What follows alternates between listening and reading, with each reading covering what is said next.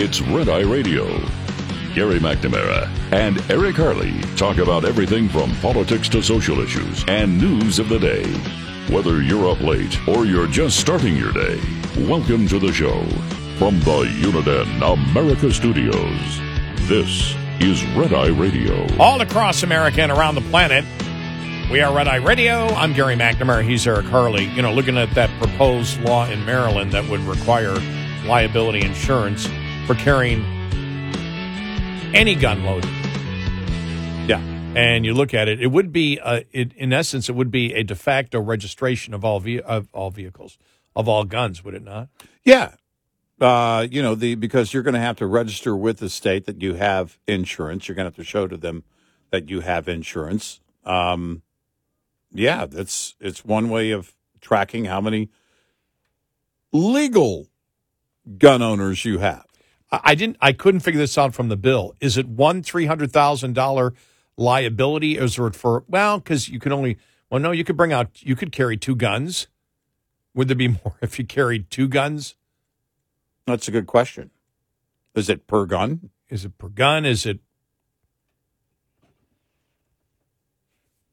Because you might hear back from the insurance companies that, well, the type of gun would determine the the cost of the policy. Oh, okay. Yeah. Because if you say to yourself, uh, if, if you're, let's say you're filling out a policy, what's the gun used for? Hunting. All right. How often do you hunt? Well, it's Yeah. not every day. It's not every weekend. Just like how many miles do you drive? Right. Yep. An RV. Do you live in it or is it recreational only? And then you need to tell the insur- the truth to the insurance company, like I do. I drive five miles a year. Right. Exactly. And you're so old, they believe you.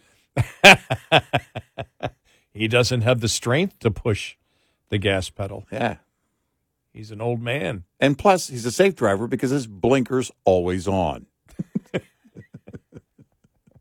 blinker's always on discount. That happened to me the other day. I, I came off a highway, I had to make, and the, the ramp turns to the right, and so I had my my you know the blinker on, and it's like a mile past down the road, residential road. I, I look down, and go, oh, my blinker's still on. Yeah. But sometimes there is a logical excuse. Right. The music's blasting. Yeah. You don't hear it because the music's gone. Yeah. So, No, I'm, I- it- so I'm being an unsafe driver with loud music. Well, exactly. the my truck will, you know, after a while, it will, like all modern vehicles, it will tell you, dude, your blinker's on. oh, okay. This is my old vehicle where I always Yeah. make that mistake. Yeah. There's too many, you know, with the uh, with the uh, rear with the uh, side view mirrors having the blinker on them and everything. Mhm. You, you really can't get away with it. It's like, jeez, blinkers are on. Yeah. It's the old vehicle. Right. No, Yeah. I just thought that was interesting that basically it's a it's de facto registration of all your weapons. Mm-hmm. Mm-hmm. Yep. List them and, and also because the insurance company is likely to ask you this, then that information about how you use them, when you use them, how often you use them, Mhm. all that's going to be trackable. Here's a question. Since there is almost it's negligible those that, you know, have a handgun legally commit any crimes and the odds are no one uh, the the odds are 99.99 something percent of Americans will never shoot their handgun unless they're at the range. Mm-hmm. Then how is that different than having a hunting rifle and hunting 10 times a year, where you actually do shoot it out of a controlled area? How much would that increase your insurance? Yeah, it's going to be about how and how often and when you use that gun. Right. That's going to determine what you pay. Now, would Dick Cheney have a higher rate? Only for lawyers. Lawyer liability. Lawyer liability. You know you're powerful when the guy you shot apologizes to you.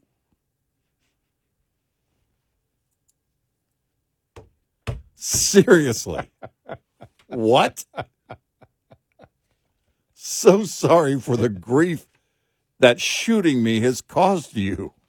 And now for a segment called Just Something I've Noticed, brought to you by our friends at Motel 6. Just something I've noticed. There's a lot more yawning these days. Have you noticed that? Yeah. And the bad thing about yawning, it's contagious. Now, I'm not a scientist, but I do know that's true. You see somebody else yawn, all of a sudden you got to yawn. You know what helps to curtail the yawning? How about a great night's rest at Motel 6? Book online at motel6.com. Use the code CP Red to get 15% off your stay at Motel 6 or Studio 6. With almost 1,500 locations across the country, there's almost always a Motel 6 or Studio 6 nearby. And truck parking is available at most locations. Enjoy a clean, comfortable room at a price you will love when you use the code CP Red Eye. That's the letters CP Red Eye, all one word, for 15% off your stay at Motel 6 and help curtail the yawning. That's just something I've noticed. Brought to you by Motel 6. The next time you're on Interstate 80, stop in and see the folks at the Iowa 80 truck stop at exit 284 in Walcott, Iowa. They're always open and ready to serve you. Enjoy a sit down meal at the Iowa 80 kitchen or grab a bite from one of their nine quick serve restaurants. You'll love their clean restrooms, huge gift store, beautiful convenience store, and of course, the Super Truck Showroom stocked with plenty of chrome, lights, and more. While you're there, don't forget to visit the Iowa 80 Trucking Museum next door. It's free. The entire team at the Iowa 80 is very excited to celebrate 60 years with you. They look forward to being your home away from home for another 60 years. Sending you a giant thank you from Iowa 80, the world's largest truck stop on I 80, exit 284 in Walcott, Iowa.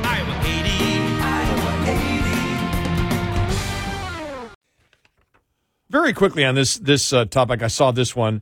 Uh, Kentucky kids could sh- uh, soon face classroom cell phone ban thanks to the common sense bill. Get distractions out. Why does this state have to do this? Why can't a local school district do it? That's just a rule.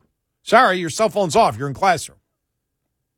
A teacher can do that within the school. A district. teacher, right? Forget about the school district. The teacher alone can do that. Mhm. Why does the state have to pass the rule? Yeah, they don't. Just my my first question because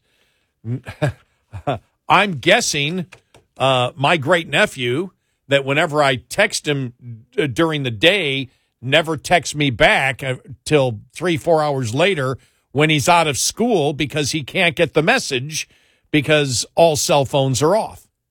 Same thing with my oldest uh, grandchildren, my four oldest, and I thought, okay, yeah, they're the school has their, you know, phones makes them turn them off. Can't do that in classroom. Turns out they just don't like me. So there's that. But I just saw that story and I saw it hyped up on social media. And, you know, it's a bunch of people saying, yes, we've got to make sure. And I go, yeah, but that's not, I understand that point because I, I don't believe the cell phone should be on That's enforceable by the teacher. during class. Why are we talking about the state of Kentucky having to do it? Right. You mean local school districts can't do it and an individual school teacher can't just say, all cell phones off? These Right. are the rules in my class. Right. No, a student has a right to have their cell phone on. I mean, I, who's is anybody arguing that point? No. Okay, I just didn't. Is there something in schools that are keeping schools in the state of Kentucky from saying your cell phone must be off? Is there a cell phone bill of kids bill of rights that I don't know about? Not that I'm aware of. Because it just was sort of dumb. It's like, Yeah, we can already do that. yeah, We don't need the state's help on that. Does the state have to have a rule saying kids must sit down at their desk? Right. Or can the teacher just say, sit down, Yeah, right. sit down and shut up? Hold it. Did the state approve that? It's not state law. When when Miss Ladd picked me up by my earlobes, Yeah. did the state of New York back then have to approve that? Or did she do that on her own? I'm guessing that was on her own. Although it is New York. and she did by both top of the earlobes. I remember it, I heard a crack. I was like, is that cartilage in there? Yeah, what is I had no I had no permanent pain, but things were different back then, weren't they? Yeah. Uh, other stuff out there. Almost 60% of parents are giving their adult kids money. Mm-hmm. Young adults are increasingly living with their parents and relying on them for financial support. Pew Research found that more young adults today live with their parents than in the past. Among those 18 to 24, 57% are living in their parents' home compared to, wow, 53% in 1993. I would have thought it would have been lower, only a four percentage points. Roughly 59% of parents say they gave their kids, they gave their adult children help uh, with their finances over the past year. Mm-hmm. The majority of young adults who live with the parents, 64%, said the arrangement has had a positive impact on their personal financial situation. Some 55% say the impact on their relationship with their parents have been positive. Well, if you're getting free stuff, Oh, yeah. I was going to say, wait, you mean having no bills and getting free food and cable and internet? All that's a positive? Wait a minute. What? Yeah. Let's talk to the parents about that. yeah, we had. Um, if you went to college, you in in my house, you didn't have to pay any rent. But as soon as you were done that week, you paid. And if you didn't go Yep. to college, you Yep. paid. Same. You paid rent. Right. Yeah. Yeah. You're not going to you're not to get by for free. Yeah, It was the opposite. It was okay. You need to, you need to do your part. Yeah. Now I did think, the fool that I was, when after college, I'm trying to think how long I was, maybe a year or so.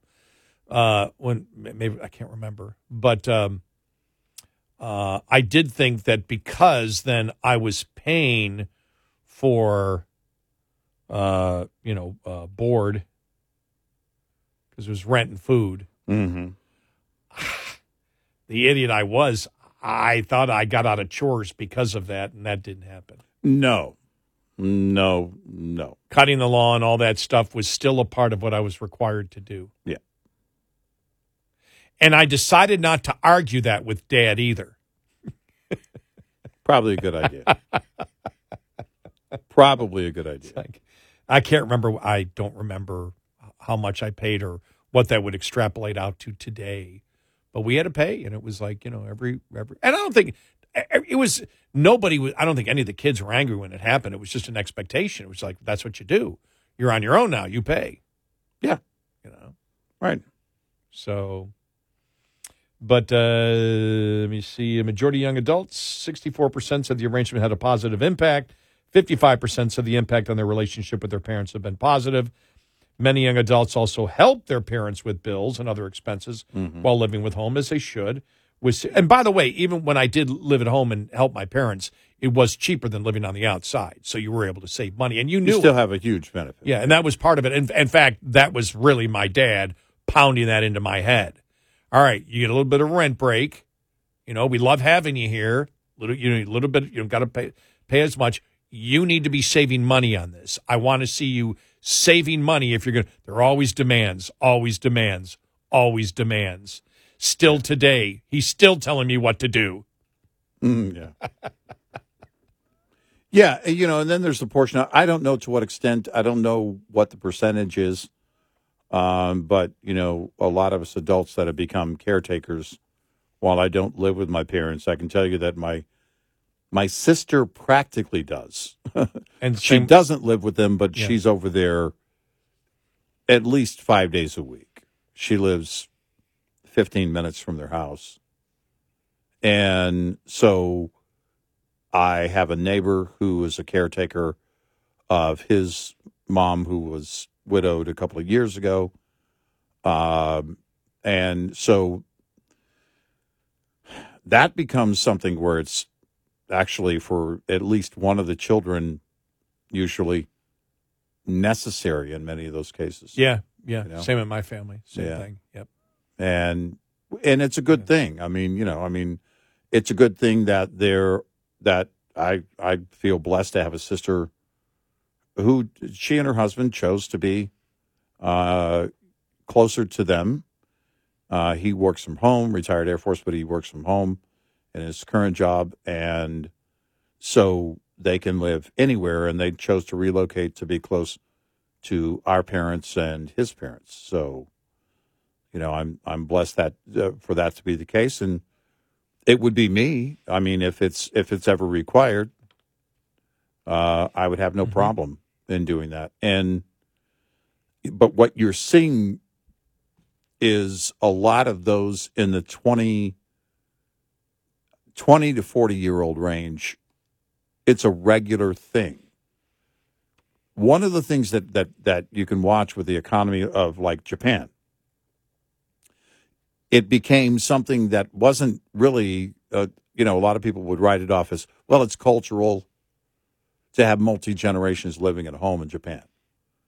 It may be to a small extent, but it became more about their economy being in the tank for so long that really the next generation just quit moving out. They may have gone to college, but they would quickly then move home. And then you do have two, maybe even three generations living under one roof. And it's a normal thing. And it's because the economy just isn't there for everybody to get their own place. And right now, I'm guessing that's why we're seeing the increase in adults living with their their family, their parents right now here. 86690 Red Eye. This morning's USDA Farm Report is brought to you by Howes Products. Tested, trusted, guaranteed since 1920. The producer's approach to farm operation and succession planning is moving away from the concept of a family farm and more towards a family business. That, according to the University of Missouri Scott Brown, who adds this is due in part to realization that technological investment and diversification is needed. When the family members come back, they're looking at different forms of agriculture to be their part. It's all about risk diversification. When you look at just how volatile markets have been, technology plays a key role in that. Today, you cannot avoid too long investing in new technology because there's returns to that technology. Diversification, according to Iowa State University's Chad Hart, includes a greater effort towards direct marketing to consumers, such as two Indiana sisters carving their niche on a family farm. doing it in a way where it's wide open in terms of the conversations they have. No idea is off the table. Mom and dad are wide open to those kinds of conversations. They're both heavily involved. I'm Rod Bain reporting for the U.S. Department of Agriculture in Washington, D.C. This report brought to you by Cenex Fuels and Lubes. Lines open for your calls. 866 90 Red Eye on Red Eye Radio.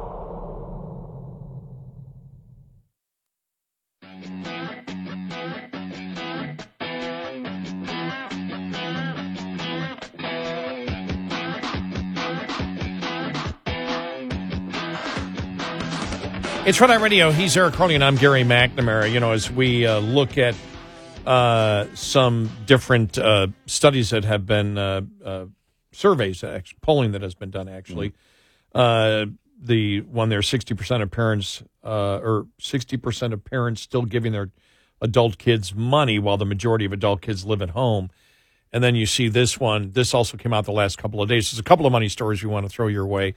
A 100, excuse me, a 100, a $1,000 unexpected emergency expense could derail the lives of more than half of all Americans, according to a new survey. Survey was uh, conducted by Bankrate, a financial analysis and comparison site.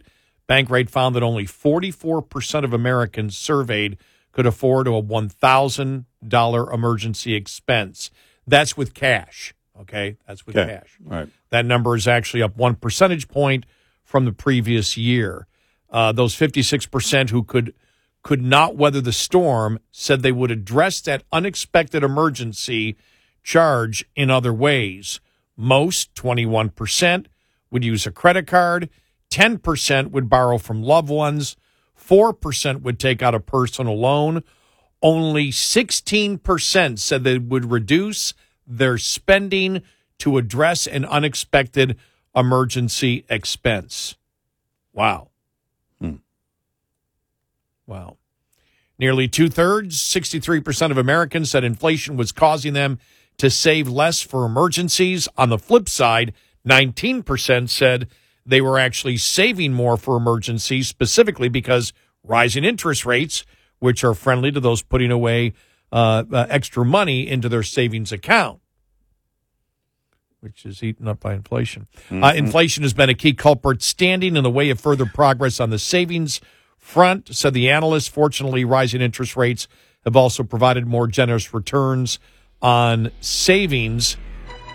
More on this coming up. And, oh, another really interesting uh, financial story, too, also out there coming up.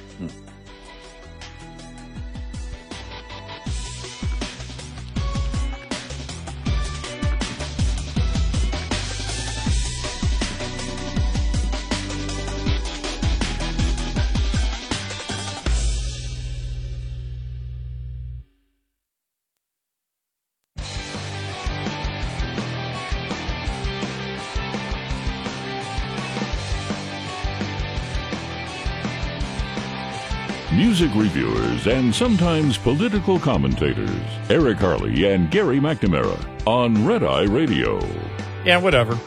Uh, he's Eric Harley, and I'm Gary McNamara, 866 uh, 90 Red Eye. All right. Uh, looking at some of these new, uh, this new polling on people's finances, inflation has been a key culprit standing in the way of further progress on the savings front. Fortunately, rising interest rates have also provided more generous returns on savings for people who can save. But right now, the vast majority of the people, 56%, could not come up with $1,000 cash to pay an emergency. Mm-hmm. And if inflation or unexpected emergency isn't scary enough, the prospect of losing one's job is causing stress for many Americans. If they were suddenly to lose their jobs, two thirds of Americans said they would be worried about how they would cover immediate living expenses for just the next month. Within that figure, 42% said they were very worried. Uh, see. So that was really, that's it from that uh, particular one. And then the other story that I loved. And maybe when you don't have a lot of money, you do obsess with it. A new study shows that more than one quarter of millennials and Gen Z generations are obsessed with the idea of being rich, which could be fueling money dysmorphia. Now, Living like you have money y- when you don't. Uh, no, even if you have money, you're worried. Right, but where does the dysmorphia come in? The, the the the study the study found that 27% of Americans said they're obsessed with the idea of being rich. That was especially true for younger generations, with 44% of Gen Z and 46% of millennials admitting to being obsessed with the idea. Uh, the money dysmorphia comes in. They also found that nearly 30% of Americans experience money uh, dysmorphia. The phenomena occurs when people feel insecure about their financial standing, no matter the reality of their situation. The problem was more uh, was much more pronounced among younger generations, with 43% of Gen Z and 41% of millennials saying they experience money dysmorphia compared to 25% of Gen X and just uh, 14% of respondents age 59 or above. It doesn't. It sounds like the opposite to me. That doesn't sound like money dysmorphia. That no matter what the rea- reality of their situation, if you have 56% of Americans that cannot come up with a thousand dollars, the majority of those would be younger. Yeah. And so when you see that it's 43% of Gen Z and 41% of millennials, that makes sense compared to 25% of Gen X and then 14% of respondents ages 59 or above because you've been around long enough and gone through the different stages, you know, whenever you started your 401k or whatever, but you've mm-hmm. acquired more wealth mm-hmm. as you get older. So, of course, that would be the situation. Well, and and as you get older, do you understand you're getting closer to a, a point where you can't earn and you're going to be on a fixed income. And that fixed income, you know, needs to be sufficient. I would say that inflation where it is now likely has as many people that are close to retirement age, certainly people that are already retired. We've seen how many people uh, in that group have gone back to work. But if you're getting closer to retirement age, it's going to push that off a bit. I hope SNL doesn't make fun of me using the term money dysmorphia. Uh, it's sort of like debanking. No, money dysmorphia is kind of like today's version of keeping up with the Joneses, says Courtney Okay, uh, yeah. Alev, a consumer financial advocate at Credit Karma. A lot of people are examining their finances and comparing themselves to their peers, people on social media, and even celebrities, which is bringing up feelings of inadequacy. That's why every time I think of Taylor Swift, you know, I, it's just it's not fair. Why aren't I making more? By the way, I'm just as talented.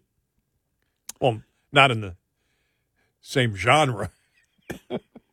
if in other ways, uh, if the Chiefs win the Super Bowl, the NFL is rigged.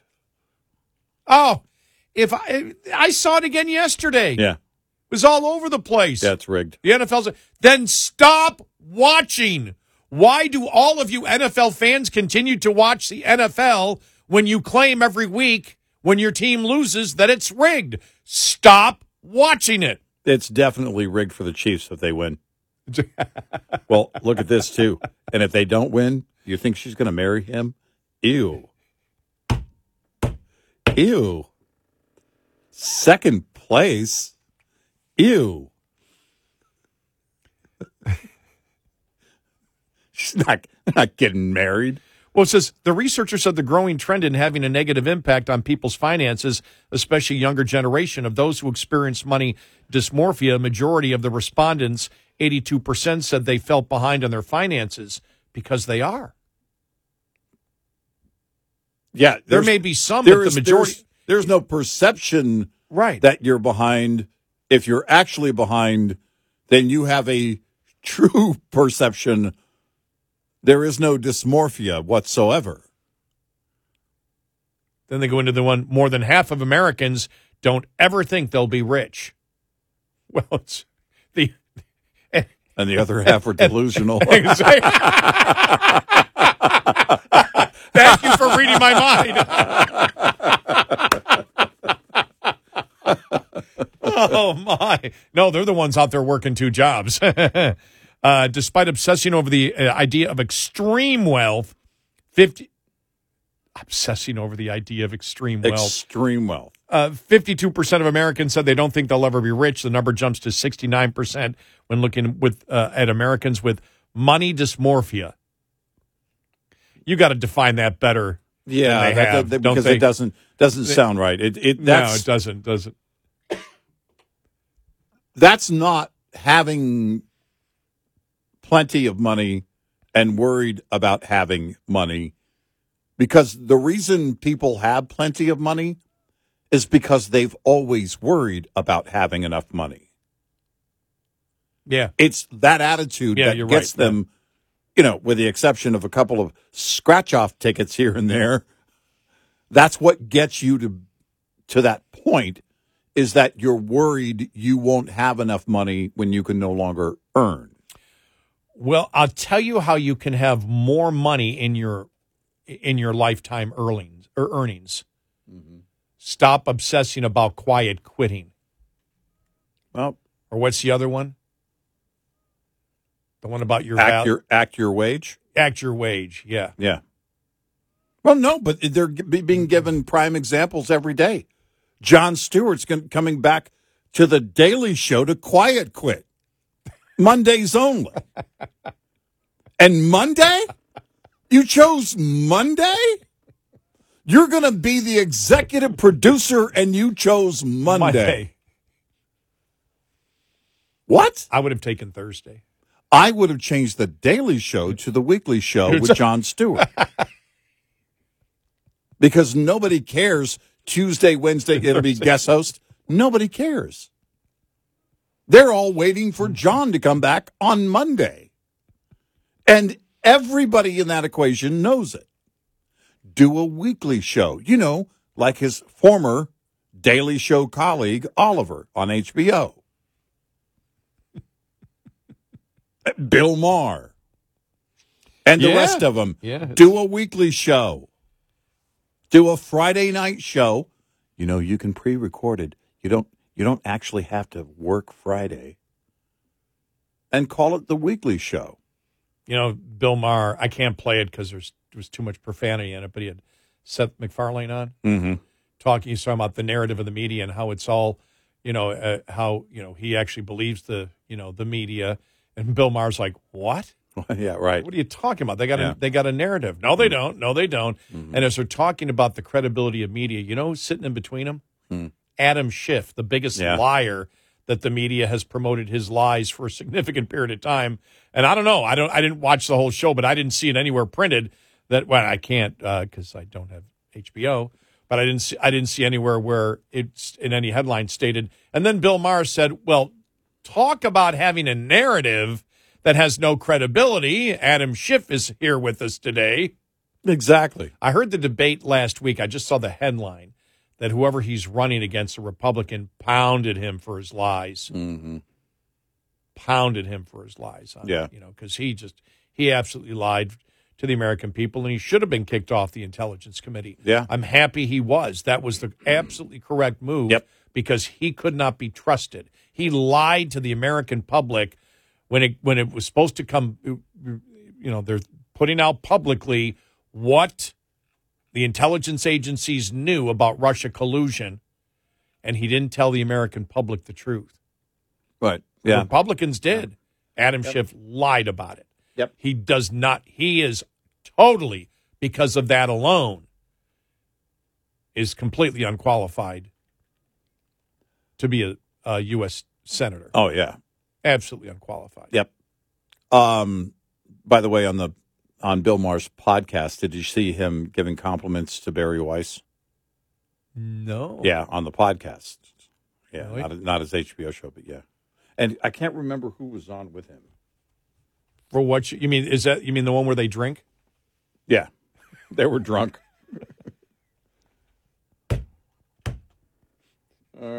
Be interesting, wouldn't it, to do a show where we could drink? Yeah. I What would it I'm be? not, what I'm would- not sure I'd want to. What would it be by the end of five hours? yeah, here. Well, I have. I have trouble enough remembering things. I know. Imagine remembering nothing. So how was your show yesterday? I can't remember. I have ah, no idea. We, did we do a show yesterday? I, I don't know. Yeah. But I just love it. More than half of Americans don't think they'll ever be rich. I don't think that I ever had that thought ever come into my mind. Ever. It it was it was never about being wealthy. It was about uh, being able to take care of myself. my yeah, family, being you know. being self sufficient. Yes, that that was a big thing. There was a certain pride in being able to do that. You know, it's Yeah. You know when they, when they talk about you know so many kids living at home, there was a there was a certain pride to be on your own. I mean, that's why when I was, you know, that's why I worked a couple of jobs through colleges or through college, not colleges. Well, actually, there were two colleges I did go to. Um, but that was actually a benchmark of becoming an adult was moving out from your parents yeah. becoming independent becoming autonomous you know that's the uh, you know that that's the you know the entire thing of you know being kicked out of the nest like in nature I remember the first time I took my own money and fed myself with it. My mom was at my my brother's baseball game on Laughlin Air Force Base, and near the base exchange, they had a little, um, it's like a little, I don't know, indoor food court type cafe. And I told my mom, I want to go buy my own dinner. Wow. And she said, Okay, what are you going to get? I said, Chicken and french fries. And she said, Okay, go ahead. I went over there, I got it. I made one mistake. You know how sugar looks like salt? but it's in a much big, pourable container on the table? Yes. Well, that was some sweet chicken and fries. That's all I can say about that. But I loved every second of No. it. I'll never forget that day. No, but there, there's moments in your life when you do something, even as a child, you do things on your own, you accomplish it, you move on. Yep. It's like when I got, when I was 18 years old and got the job at the bank and, you know, put on, was waiting at the bus stop with all the other business people Right, to go down to work at the bank. right. And, you know, kids would come up because most kids didn't have a job like that. They Right. Mm-hmm. were really impressed by it. And it was more than just getting, being, you know, them giving me their approval. It was, I knew that there was, I had more value than I ever thought I had just because Right. somebody wanted me to put a shirt and tie on and come and collect other people's bills. Right. Yep. 866 90 Red Eye. Get in touch with Red Eye Radio toll free at 866 90 Red Eye.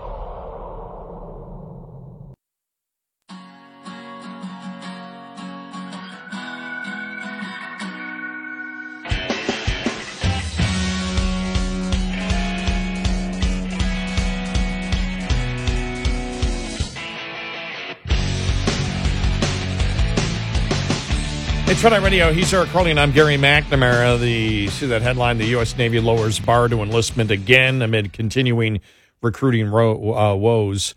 Uh, U.S. Navy will start to enlist applicants who have not graduated from high school or even obtained a GED as they continue to struggle with their recruiting goals.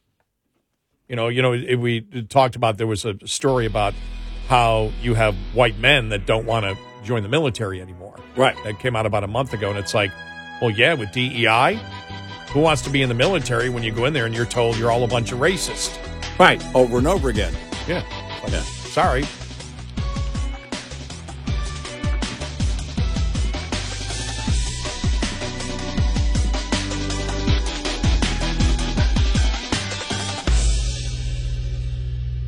This is Red Eye Radio on Westwood One. Movies, TV shows, books, podcasts, and more. It's what women binge with Melissa Joan Hart and her friend Amanda Lee. We have Lauren Bosworth with us. Yay! The Hills. So, what is like your number one question from fans? The primary question I still get asked was, "What is it real?" In 2024, to me, is a surprising question to get because I feel like everybody has been through the reality TV gauntlet at this point. What women binge wherever you listen. The Ed Mylett Show showcases the greatest peak performers sharing their journey, knowledge, and thought leadership. This is one of the all time best pieces of advice ever given on the show. Actor Rainn Wilson, The number one thing that psychologists point to with young people of why they are struggling so much in this mental health epidemic is they don't have resilience. So, how do you build resilience if you don't understand suffering itself? The Ed Mylett Show is available on YouTube or wherever you listen.